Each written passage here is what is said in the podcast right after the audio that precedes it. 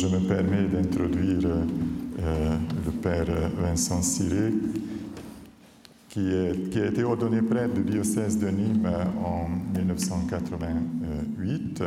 Il est membre de la Société Jean-Marie Vianney, dans laquelle il est, incardiné en 2008. Euh, il est titulaire d'un doctorat en philosophie de l'Institut catholique de Toulouse sur le traité de signes de Jean de Saint-Thomas. Il a travaillé à l'Université Laval sur le curé d'Ars en vue de la préparation d'une thèse sur l'itinéraire mystique du Saint. Son ministère s'est déroulé essentiellement dans le domaine de la formation, formation sacerdotale au séminaire d'Ars et de Toulouse, dont il fut recteur respectivement de 2009 à 2013, puis de 2013 à 2017 et depuis 2017 ici à Rome au séminaire pontifical français. Et il est également membre fondateur du Cercle universitaire d'études guyaquiennes. Donc, euh, avec toute la joie, je vous donne la parole euh, sur le thème Marie de l'incarnation et le ministère ordonné de son fils Claude. Merci, cher Père. J'espère que ma voix ne sera pas trop pénible pour vous. Euh, elle est encore un peu couverte, mais même si je vais vers le mieux. La relation entre Don Claude Martin et sa mère, Sainte Marie de l'Incarnation, a déjà été étudiée par Don Guy-Marie Houry dans son livre sur le bénédictin de sa mort, Don Claude Martin, le fils de Marie de l'Incarnation, Solem 83. Plus récemment, Madame Isabelle Landy a publié une étude sur la vie de sa mère que Don Claude publia en 1677. Vous trouverez cette étude dans la province du Maine, janvier-juin 2006, sous le titre une mère et son fils, la vie de la vénérable Marie de l'Incarnation, 1677, par Claude Martin, mauriste. Dont Thierry Barbeau a publié dans Que sursum sum sapite, mélange offert au très révérend père Don Philippe Dupont pour le 25e anniversaire de son abbatiat, une réflexion sur contemplation et action, un antagonisme vraiment insoluble, point d'interrogation, l'expérience de Marie Guyard de l'Incarnation transmise à son fils, Don Claude Martin. Les échanges entre Sainte Marie de l'Incarnation et son fils sur la théologie de la vie spirituelle et sur la mystique et sur son concret, c'est-à-dire la vie dans le mystère, sont tellement présents dans la correspondance qu'on pourrait presque oublier que Don Claude a été ordonné prêtre. On lit dans l'introduction générale des écrits spirituels et historiques à Tours de Marie de l'Incarnation, à la fin de 1648, il, c'est-à-dire Claude, est à Saint-Martin de Sées, pour l'année de récollection des scolastiques au terme de leurs études. Là, il est ordonné prêtre et célèbre sa première messe en la fête de Saint-Martin le 11 novembre 1649. Vous pardonnerez à un supérieur de séminaire depuis 27 ans et qui achève bientôt sa mission de s'être interrogé sur la manière dont Marie de l'Incarnation non pas échange spirituellement avec son Fils, cela est constant dans leur correspondance, et Bossuet l'exprime admirablement en écrivant qu'elle est sa mère, plus encore selon l'esprit que selon la chair.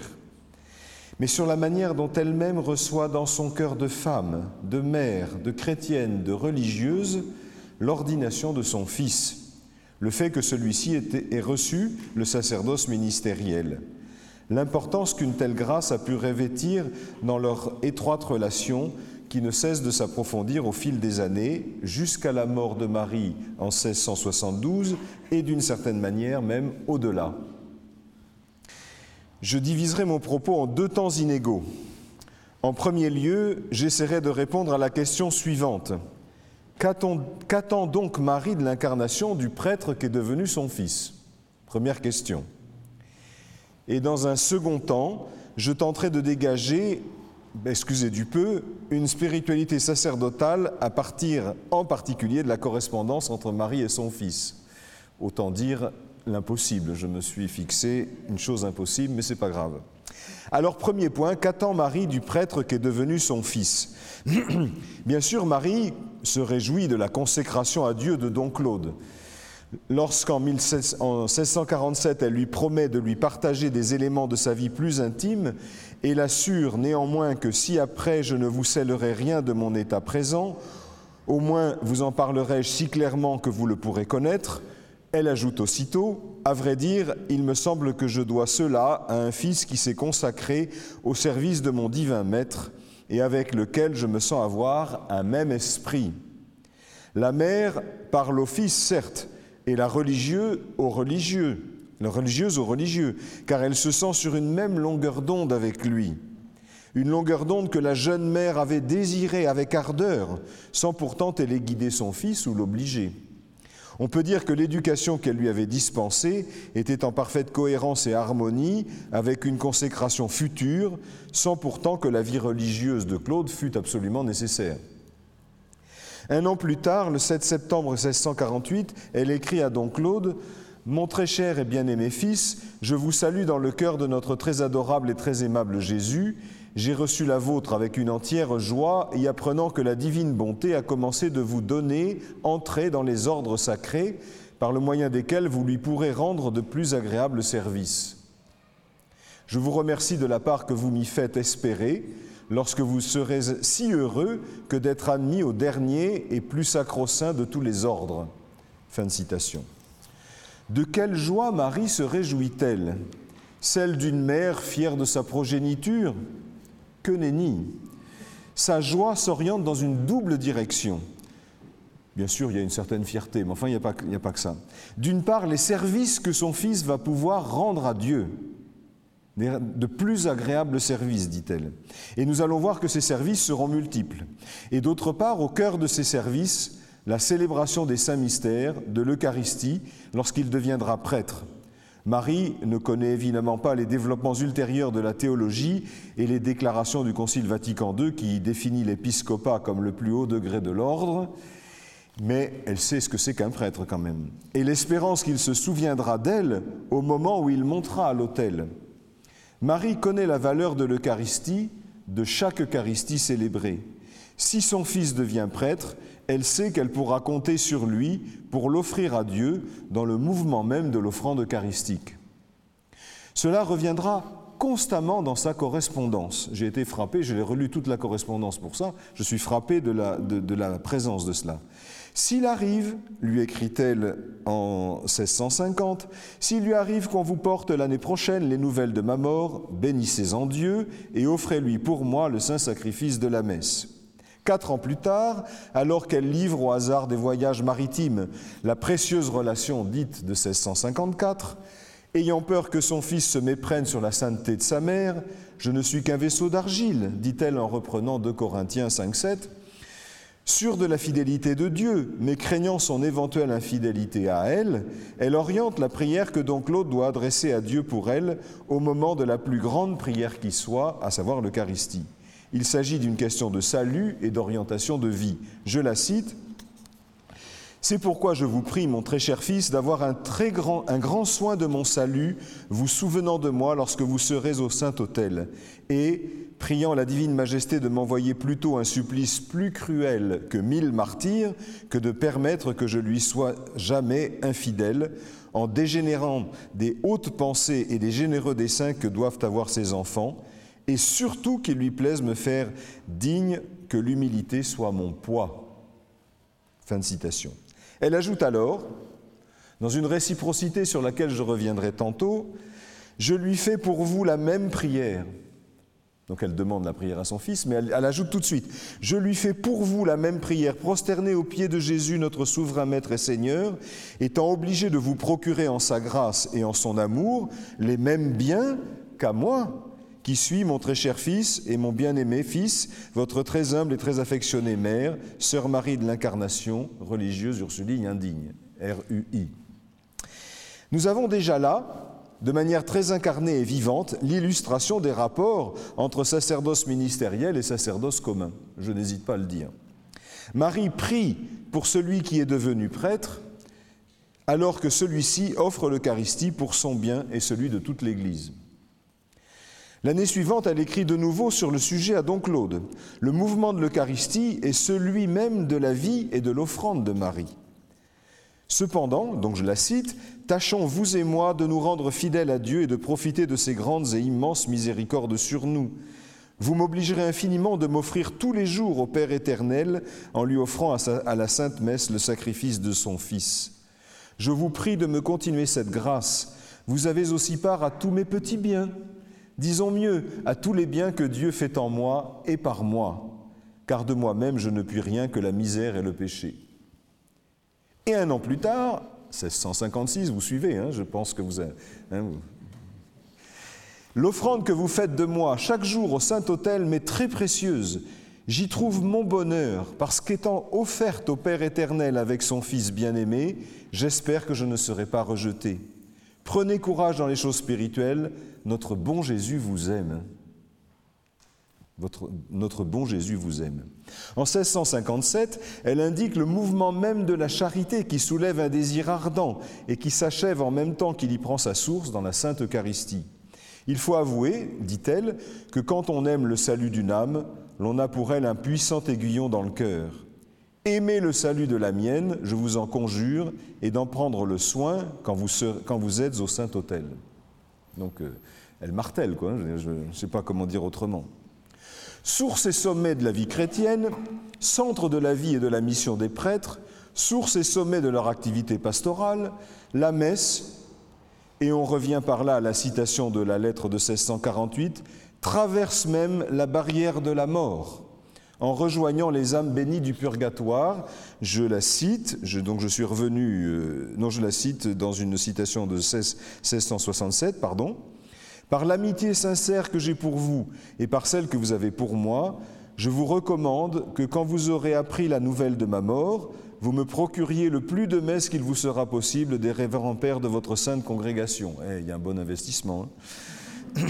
J'attends cette grâce de leur bonté et de la vôtre, non que j'ai des pressentiments de ma mort, mais parce qu'une personne de mon âge peut raisonnablement croire qu'elle n'en est pas fort éloignée, outre que les grandes maladies qui, qui ne font que de me quitter et qui me prennent encore de temps en temps me doivent servir d'horloge pour m'avertir de me tenir prête pour aller bientôt rendre compte à la divine majesté de toute ma vie et surtout du mauvais usage que j'ai fait de ces grandes grâces auxquelles j'ai si mal correspondu que je brûlerai longtemps dans le purgatoire si la divine miséricorde ne me soulage pas par les suffrages de l'Église.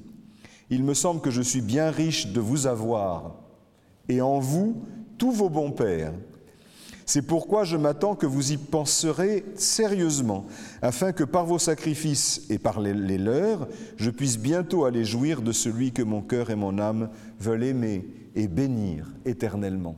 Ah, ça du souffle hein, quand même, ça, c'est fort. Hein.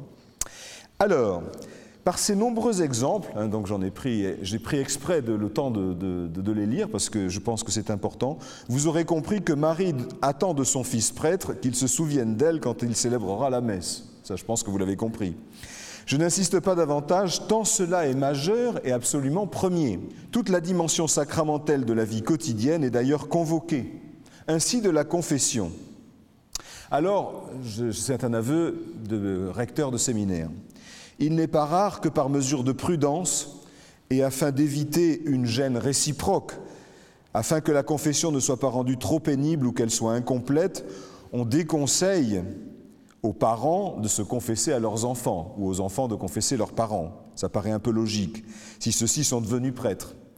Pourtant, Marie de l'Incarnation n'hésite pas à écrire à Don Claude dans la lettre de 1653, dans laquelle elle envoie le plan de ce qui sera la relation de 1654, et afin de bien lui montrer qu'elle est en parfaite transparence avec lui, ah, si j'avais votre oreille, il n'y a point de secret en mon cœur que je ne, vous voulusse confier.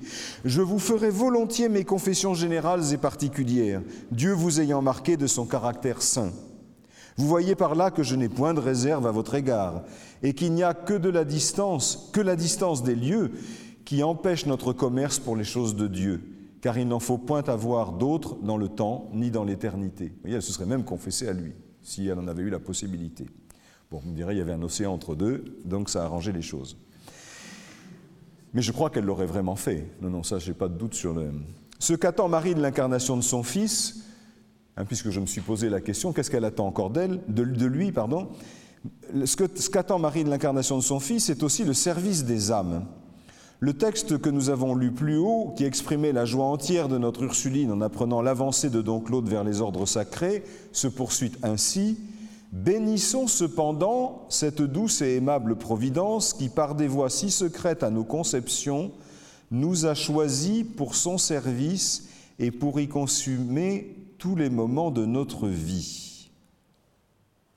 Eh bien, là, hélas, j'ai dû séparer les deux, les deux membres de, de, phrases, enfin les deux, les deux passages.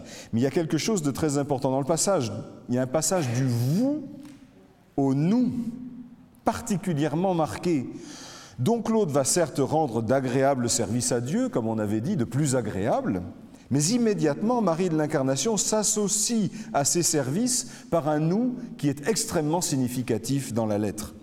La mission n'est pas seulement l'affaire des clercs, des clercs, hein, mais de l'ensemble des choisis de Dieu et ultimement de l'ensemble du peuple de Dieu. Un lien spirituel qui est amour de Dieu unit la mère au fils et aux autres ouvriers de l'Évangile, terme utilisé par Marie, nous le savons tous, pour désigner les missionnaires. Et elle dit, dans une lettre de 1649, Je suis simplement cette pente, entrant dans votre inclination pour l'amour de Dieu, qui me lie à vous, outre ce qu'il y a mis par la nature, hein, elle est sa mère, d'une façon qu'il me serait difficile de vous exprimer. Imaginons que tout ce qu'elle dit D'ailleurs, elle prie dans la prière euh, apostolique, elle dit bien qu'elle prie pour son fils Claude. Enfin, elle ne le dit pas explicitement, mais elle le fait comprendre. Enfin, elle, le dit. Mais elle prie pour tous les ouvriers de l'Évangile. Mais, mais elle, prie donc pour son fils qui est devenu ouvrier de l'Évangile. Ce lien n'est donc pas la seule maternité, mais c'est une pente pour l'amour de Dieu dans les deux cœurs de Marie et de Claude.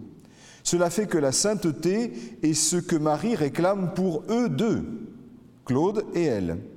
De ma part, je continue de lui demander qu'il vous fasse saint, qui est l'unique chose que je désire pour vous, dit-elle en 1650. Et un peu plus tard, en 1657, ce mot est seulement pour vous témoigner de la consolation que je reçois chaque année lorsque j'apprends de vos nouvelles et le désir que vous avez de vous donner et d'être tout à Jésus et à, et à sa très sainte mère dans les voies de la véritable sainteté. C'est ce que je demande à Dieu plusieurs fois le jour, particulièrement en ce temps où la zizanie ne se mêle que trop avec le bon grain et où le mensonge veut passer pour la vérité sous un menton trompeur. Dieu nous envoie plutôt à vous et à moi la mort la plus désastreuse du monde que de permettre que nous tombions en ses pièges. Et 1660, mais Dieu soit béni, vous êtes à lui plus qu'à moi, vous êtes à lui plus qu'à moi, et la mienne, et votre vie et la mienne sont entre ses mains. C'est ce que j'ai à vous dire pour votre consolation et pour motif de patience et d'acquiescement aux ordres de Dieu. Il n'est donc pas complètement inutile qu'un prêtre devienne saint.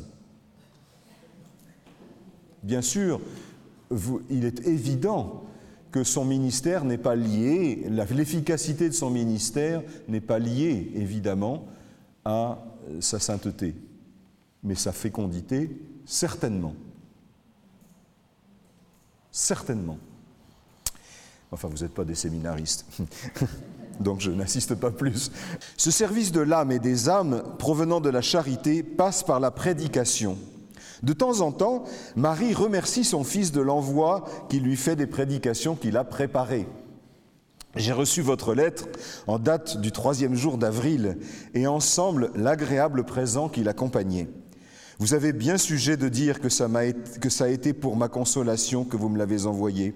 Car en effet, j'ai été très consolé et j'avais rendu à Dieu et à son Saint-Esprit mes très humbles actions de grâce de celles qu'il vous communique tant en votre particulier pour votre sensification que des talents qu'il vous donne pour aider le prochain, soit par l'exercice de la prédication, soit par l'économie de la charge qu'il vous a mise entre les mains. J'espère que Sa divine majesté ne vous abandonnera jamais, cependant que vous serez un fidèle dispensateur de ses biens.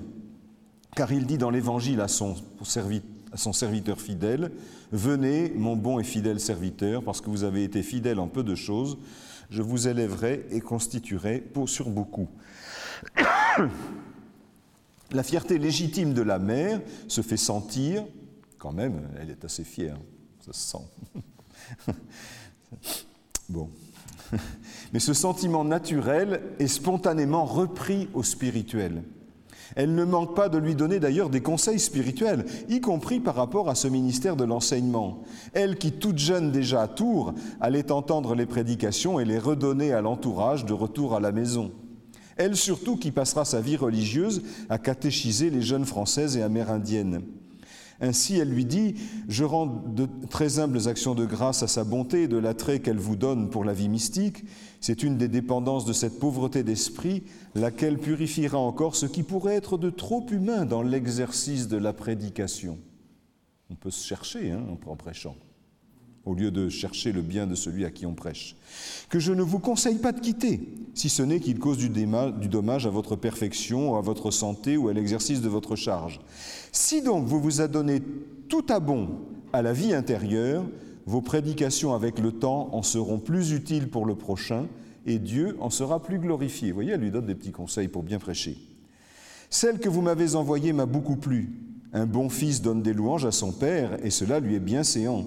Si notre, très cher, cher père Poncé n'était point tombé entre les mains des Iroquois, je lui en donnerais la communication afin de le consoler dans l'ouvrage de son écolier. Marie prie alors pour la fécondité de la prédication de son fils. Il ne suffit pas de recevoir, de s'en réjouir, mais elle prie aussi pour la fécondité de la prédication de Claude. Pour vous, continuez généreusement à le servir, employant les talents qu'il vous donne selon sa volonté, et de la manière dont il sera le plus glorifié. Je le prie d'y donner sa bénédiction et de mettre sur votre langue et dans votre cœur les productions de son esprit, afin que sa parole ne soit point liée ni étouffée en vous par des respects trop humains, et que, que par une sainte hardiesse, accompagnée d'une prudence divine, vous puissiez rendre au prochain les secours dont sa grâce vous rend capable.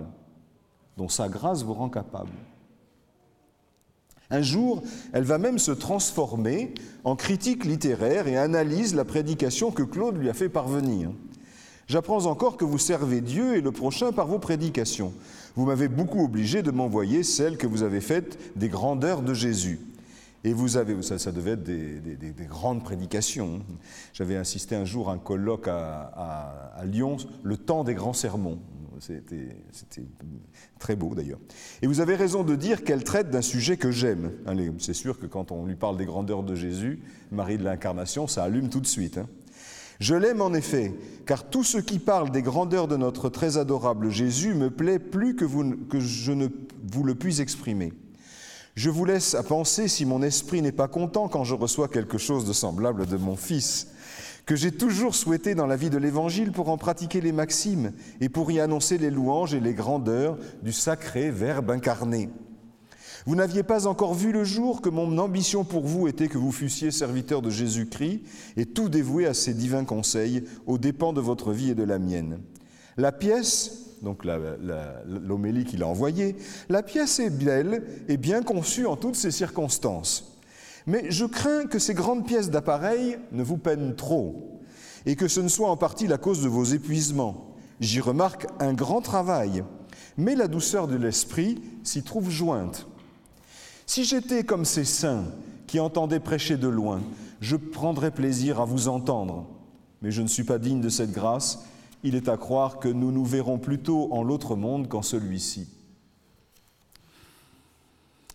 La liturgie et les cérémonies de l'Église sont une nourriture pour Marie de l'Incarnation.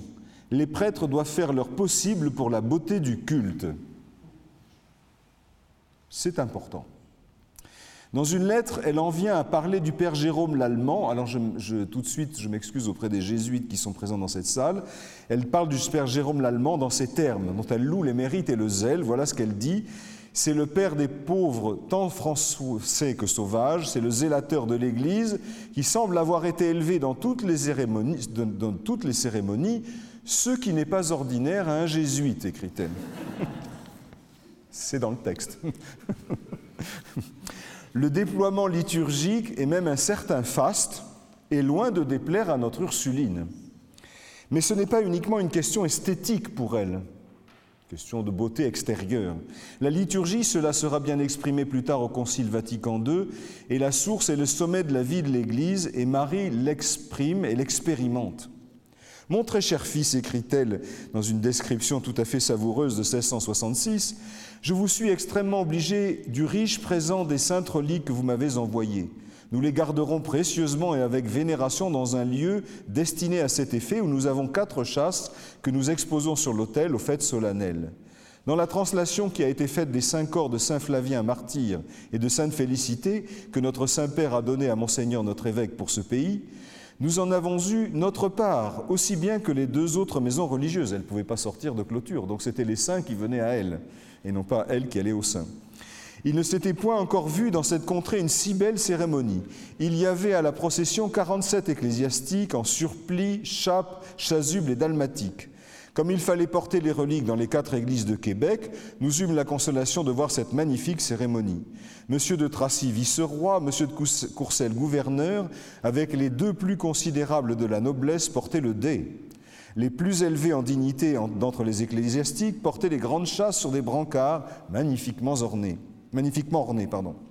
La procession sortant d'une église y laissait une chasse. La musique ne cessa point, tant dans les chemins que dans les stations. Monseigneur suivait les saintes reliques et la procession en ses habits pontificaux. Peu de jours auparavant, il avait consacré et dédié l'église cathédrale avec une pompe magnifique et il espère consacrer la nôtre l'année prochaine. Je n'aurais jamais osé espérer de voir une si grande magnificence dans l'église du Canada où quand j'y suis venu, je n'avais rien vu que d'inculte et de barbare. Et je vous prie d'être attentif au modèle retenu par Marie de l'Incarnation dans le court extrait suivant. Vous nous aviez donné autrefois quelques reliques, mais une partie a été employée à la consécration de notre grand hôtel, dont Monseigneur notre évêque a eu la bonté de faire la dédicace à la prière de de Tracy, sous le nom du grand Saint Joseph, avec une magnificence extraordinaire. Tout y fut ravissant et les cérémonies y furent exactement observées à la romaine. Voilà qui est dit. Enfin, Marie de l'Incarnation souhaite que les ministres ordonnés n'appartiennent pas à des coteries. Elle attend d'eux la saine doctrine puisée auprès de Jésus et de l'Église. La vérité libère alors que l'erreur emprisonne. J'avais appris que des brouilleries à l'occasion des nouvelles et mauvaises doctrines continuent en France autant plus que jamais. Cela m'afflige étrangement, écrit-elle toujours à Don Claude en 1659. L'on m'a encore mandé qu'il se débite un livre de morale fort pernicieux où l'on justifie la doctrine des auteurs relâchés. Mon Dieu, est-il possible qu'il se trouve des esprits si peu discrets que de mettre en lumière des choses non seulement, inutiles, mais encore préjudiciables au salut? Je prie la divine bonté d'y mettre la main et de purifier son Église que l'on souille de tant de manières. Si j'étais digne de passer par le feu pour expier tous ces désordres, je m'y exposerais de bon cœur. Pour nous, mon très cher fils, n'entrons point dans ces parties. Détestons la mauvaise morale aussi bien que la fausse spéculation, afin de suivre celle qui est la plus conforme à l'esprit de Jésus-Christ et de l'Église, son épouse. Adieu pour cette année, je ne me recommande point à vos prières, je sais que j'y ai bonne part et que vous et moi ne sommes qu'un en Dieu. Voilà donc quelques éléments que j'ai retenus sur la première partie, sur ce qu'elle attend de Claude devenu prêtre. Et je vais jusqu'à dire qu'on pourrait peut-être ébaucher quelque chose d'une spiritualité sacerdotale. Je m'y risque à mes risques et périls. Marie a-t-elle eu conscience qu'il existe une spiritualité sacerdotale au début du XVIIe siècle auquel elle appartient? Cela se manifeste chez plusieurs saints prêtres et chez plusieurs compagnies de prêtres qui sont créées pour, pour cela. Sans, insister de manière erronée sur une distinction séparatrice entre une spiritualité pour tous et une spiritualité pour les ministres ordonnés, qui les mettrait tellement à part qu'ils ne seraient plus membres du peuple de Dieu, ou qu'ils seraient vus tellement au-dessus qu'ils seraient assimilés à Dieu lui-même. Je vous renvoie à un colloque de la Société Jean-Marie Vianney, Sacré sacerdoce, point d'interrogation, qui qui est paru en janvier dernier euh, donc, et qui s'interroge sur le prêtre et le sacré. Bon. Nous avons déjà repéré les échanges entre Marie et son fils au sujet de l'Eucharistie. Ces échanges suivis ne sont évidemment pas dans un cadre qui aurait pour fin de proposer une spiritualité à des prêtres. Et donc Claude est en plus religieux avant tout, donc avec une spiritualité propre. On peut essayer néanmoins de rassembler quelques conseils qu'elle donne à Don Claude pour en retirer, sinon une spiritualité sacerdotale à part entière, au moins quelques aperçus que j'espère féconds. Globalement, Marie nous éduque sous le sous-titre de notre colloque à la vie dans le Christ, mais il n'est pas impensable que ceux qui ont été consacrés pour donner les sacrements à leurs frères et sœurs aient une vie dans le Christ, non pas étrangère à celle de l'ensemble des croyants, mais un petit peu particulière. Je commencerai par un principe premier de toute vie chrétienne, ne rien vouloir que ce que Dieu veut. Ainsi écrit-elle à Don Claude, quand on appartient à Dieu, il faut le suivre où il veut. Et il, faut, et il en faut toujours revenir à ce point de se perdre dans sa sainte volonté. J'estime que c'est ce que l'Esprit de Dieu veut dire dans l'Écriture, elle aura non ma volonté pour elle. Citation d'Isaïe 62.4. Pour arriver à cette perte, il faut vivre de foi, car elle dit encore, la Sainte Écriture, Mon juste vivra de foi. Hébreu 10, 38. Sortez donc des peines qui agitent votre esprit, autrement vous tomberiez dans l'inconvénient que votre ami vous a marqué, après quoi votre perfection souffrirait une grande altération et le trouble intérieur traverserait les saintes entreprises que vous avez conçues pour la gloire de Dieu et pour le service de l'Église. Suivre la volonté de Dieu est assez subtil quand on se consacre entièrement à la gloire de Dieu par de saintes entreprises. On peut avoir spontanément l'idée qu'on fait la volonté de Dieu puisqu'on travaille dans son champ. Et pour lui, encore plus si nos entreprises trouvent un certain succès. Or, l'agitation que cela provoque peut ne pas être de Dieu.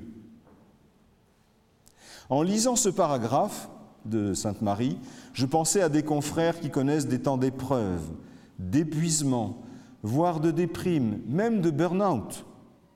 Loin de moi l'idée de penser que tout est spirituel, mais il y a aussi dans ces affaires-là du spirituel. Si les entreprises s'enracinent seulement ou trop en nous, dans notre volonté propre, une volonté de bien faire, mais là n'est pas la question, le trouble n'est jamais bien loin. Dieu se plaît d'ailleurs à nous mener de telle sorte que nous nous abandonnions à lui. Comment un prêtre peut-il contrôler qu'il fait la volonté de Dieu? J'ai mis et enfin, entre guillemets, contrôler. Si ce n'est par une remise de soi authentique au fort interne et au fort externe, auprès de son père spirituel et auprès de son évêque, pour faire bref, ou de son supérieur. Tout cela est subtil, disais-je, car toutes les solutions qui se proposent doivent être mûries et remises à Dieu. L'homme est un humble collaborateur qui contemple et se réjouit de l'action créatrice divine et en attend les fruits avec patience. Et il en est des hommes comme il en, est des prêtres comme il en est des hommes. La croissance du grain est assurée par le Seigneur, pas parce que je vais m'agiter. C'est ainsi qu'il faut comprendre, me semble-t-il, ce qu'écrit Saint Ignace de Loyola agit comme si tout dépendait de toi, en sachant qu'en réalité tout dépend de Dieu, mais il ne faut pas oublier dans cette phrase ni le comme si, ni le en réalité. La lettre du 11 octobre 59 va reprendre encore cet enseignement en en décortiquant les ramifications. Faire la volonté de Dieu nous fait posséder Dieu. L'obéissance nous assure dans la volonté de Dieu. Et même s'il y a une tendance centrifuge, des distractions par rapport aux choses de Dieu, le Seigneur s'en sert pour la croissance spirituelle. Parce que ça, c'était vraiment un problème de Don Claude. Constamment, il revient ça avec, à la charge auprès de sa mère. Ah, là, je suis dans l'embarras des affaires, je suis distrait de ma vie spirituelle, j'ai des distractions, gna gna gna. Enfin, il se plaint, visiblement. Enfin, on n'a pas la lettre, mais on voit la réponse de la mère que le fils doit lui casser sérieusement les pieds. Enfin, non, il l'aime beaucoup, mais bon. N'estimez pas non plus votre vie misérable pour être dans l'embarras des affaires. Les saints ont souvent passé par d'autres bien plus épineuses. Lorsqu'il vous sera utile d'avoir cette présence de Dieu actuelle, fixe et arrêtée, qui vous semble incompatible avec tant de soins, il vous la donnera. Vous la posséderez, vous la possédez, pardon, c'est important. Vous la possédez en en une manière en faisant la volonté de Dieu. C'est une haute grâce qu'il vous fait dans cette faiblesse de ne rien omettre de vos obligations. J'en rends mes très humbles actions de grâce à sa bonté. Prenez donc courage et consommez-vous au service d'un si bon maître. La modération de vos passions n'est pas un moindre présent de sa libéralité. Cela rend un homme plus capable d'affaires et de les conduire selon Dieu avec le prochain. Ça vous aide dans votre ministère auprès du prochain. Si vous êtes sans faiblesse, vous serez impitoyable. C'est ça qu'elle lui dit. C'est là une marque de sa vocation dans les emplois que l'obéissance vous impose, et c'est cette vocation qui vous fait aimer la justice et les autres vertus qui se rencontrent dans la poursuite de vos affaires. Mais hélas, qui ne contracterait des impuretés en maniant les affaires de la terre? Qui ne souffrirait quelques piqûres en touchant si souvent des épines? C'est là, mon très cher fils, le sujet de ma douleur, car quelque présence de Dieu qu'on puisse avoir, l'on passe par tant de souillures qu'il est, très, difficile de n'en être pas taché. Mais c'est une grande miséricorde de Dieu de ne pas les aimer, car ce que l'on souffre d'elles en est d'autant plus méritoire. C'est une lettre de 1659. La piqûre des embarras quotidiens que l'on ressent souvent si l'on se livre à l'œuvre de Dieu est inévitable et même bénéfique si elle nous maintient dans une authentique humilité. Ainsi, Marie pourra-t-elle écrire en 1670, on est vers la fin, hein, Prenez votre plaisir dans les emplois que Dieu vous donne, vous y trouverez votre sanctification, et Dieu aura soin de vous partout. Soyez élevés, soyez abaissés, pourvu que vous soyez humbles, vous serez heureux et toujours bien. Je comprends les emplois de votre charge et toutes ses dépendances. Je n'y vois rien qui ne soit saint et qui par conséquent ne soit capable de vous sanctifier. Dès lors, je dirais à mes confrères prêtres, toute nomination devrait être accueillie ainsi. Toute nomination. Pas uniquement celles qui nous plaisent, mais même celles qui, qui nous laissent là. Là se situe toute la différence entre le carriérisme ecclésiastique et la sainteté acquise dans l'exercice du ministère, quel qu'il soit. Alors une série de vertus est nécessaire pour l'accomplissement fécond du ministère. D'abord la discrétion. Pour vous, à la bonne heure, ne soyez connus que de Dieu seul, demeurez écartés de toute conversation, sinon de celle où vous verrez que Dieu sera glorifié. Hors de là, demeurez cachés dans notre très adorable Jésus, notre unique bien, notre vie et notre tout. Donc la discrétion. Accueillir la vie ordinaire comme une grâce, comme la grâce des grâces. L'âme a donc deux choses en cette imitation, savoir la pratique extérieure des maximes de l'Évangile et la familiarité intérieure par rapport à la vie intérieure de Jésus. Je n'aurais jamais cru, mon très cher fils, que la vie la plus sublime consiste en cela, les maximes de l'Évangile et la familiarité intérieure par rapport à la vie intérieure de Jésus. Si je n'en étais assuré par une voix que je ne puis écrire sur ce papier, car dans l'apparence il y a des temps d'extase et de ravissement, qui semblerait être quelque chose de plus sublime. Mais non. Notre Jésus, sa Sainte Mère et les saints apôtres nous sont des témoins fidèles du contraire. Quoique toutes ces choses soient bonnes et saintes quand elles proviennent de l'Esprit de Dieu, ce n'est rien, rien en comparaison des susdites vertus, ni des dispositions intérieures de grâce dont j'ai parlé et qui sont toute ma vie, ma force et mon soutien. Donc la discrétion, accueillir la vie ordinaire comme une grâce, loin de contrarier la vie spirituelle, elle l'alimente et la soutient. Ainsi, elle dit, euh, euh, mais savez-vous bien, mon très cher fils, qu'il ne m'a jamais été possible de lui rien demander pour vous que les vertus de l'Évangile, et surtout que vous fussiez l'un de ces vrais pauvres d'esprit. Il m'a semblé que si vous étiez rempli de cette divine vertu, vous posséderiez en elle toutes les autres éminemment car j'estime que sa vacuité toute sainte est capable de la possession de tous les biens de Dieu envers sa créature. Puisque vous voulez que je vous parle sans réserve, il y a plus de 25 ans que la divine bonté m'a fait donner une si forte impression de cette vérité à votre égard que je ne pouvais avoir d'autre mouvement que de vous présenter à elle, lui demandant avec des gémissements inénarrables que son Esprit Saint faisait sortir de mon cœur, que cette divine pauvreté d'esprit fût votre partage. L'esprit du monde mettait pour vous un monstre horrible. Et, voilà la citation, c'est ce qui m'a fait vaincre tant d'oppositions qui se sont formées à vos études.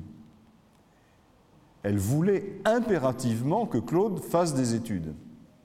Parce que dans les sentiments que Dieu me donnait à votre égard, je voyais qu'il fallait se servir de ce moyen pour parvenir à ce que je prétendais et pour vous mettre dans l'état où vous pouviez posséder cette véritable pauvreté d'esprit. Donc il ne faut pas opposer euh, les études et une vie spirituelle. Les études peuvent tout à fait s'articuler hein, avec la vie spirituelle.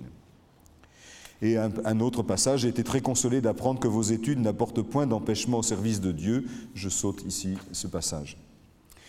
Toutes ces vertus et d'autres encore sont au service de la charité pastorale. Dont Claude a été traversé de bien des scrupules que sa mère tente de désamorcer.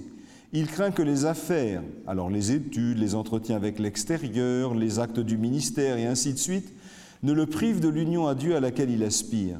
Marie de l'Incarnation tente de nombreuses fois de lui montrer qu'il ne faut pas craindre ces inévitables scories qui dureront autant que la vie ici-bas et qu'elle nomme de manière très juste fragilité.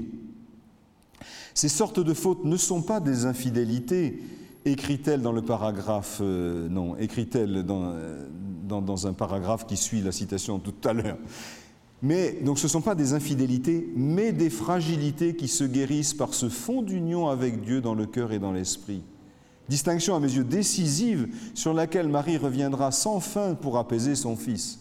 Il faut distinguer fragilité et infidélité. Ce n'est pas parce qu'on est fragile qu'on est serment euh, infidèle. Ce qui compte, encore une fois, est d'être apostolique, livré à la charité de Dieu pour en vivre et en témoigner et elle lui place devant les yeux les exemples qu'elle a retenus et qui peuvent le rassurer. Elle connaît le sens tragique du combat que représente l'apostolat où l'ennemi se montre à découvert. Le diable voit, que vous contribuez au salut d'une âme. Il vous attaque à ce sujet, ne vous étonnez pas, afin de vous faire quitter ce bonne œuvre. Il ne faut pas le croire. C'est son ordinaire de livrer de semblables assauts aux serviteurs de Dieu pour les empêcher d'avancer sa gloire.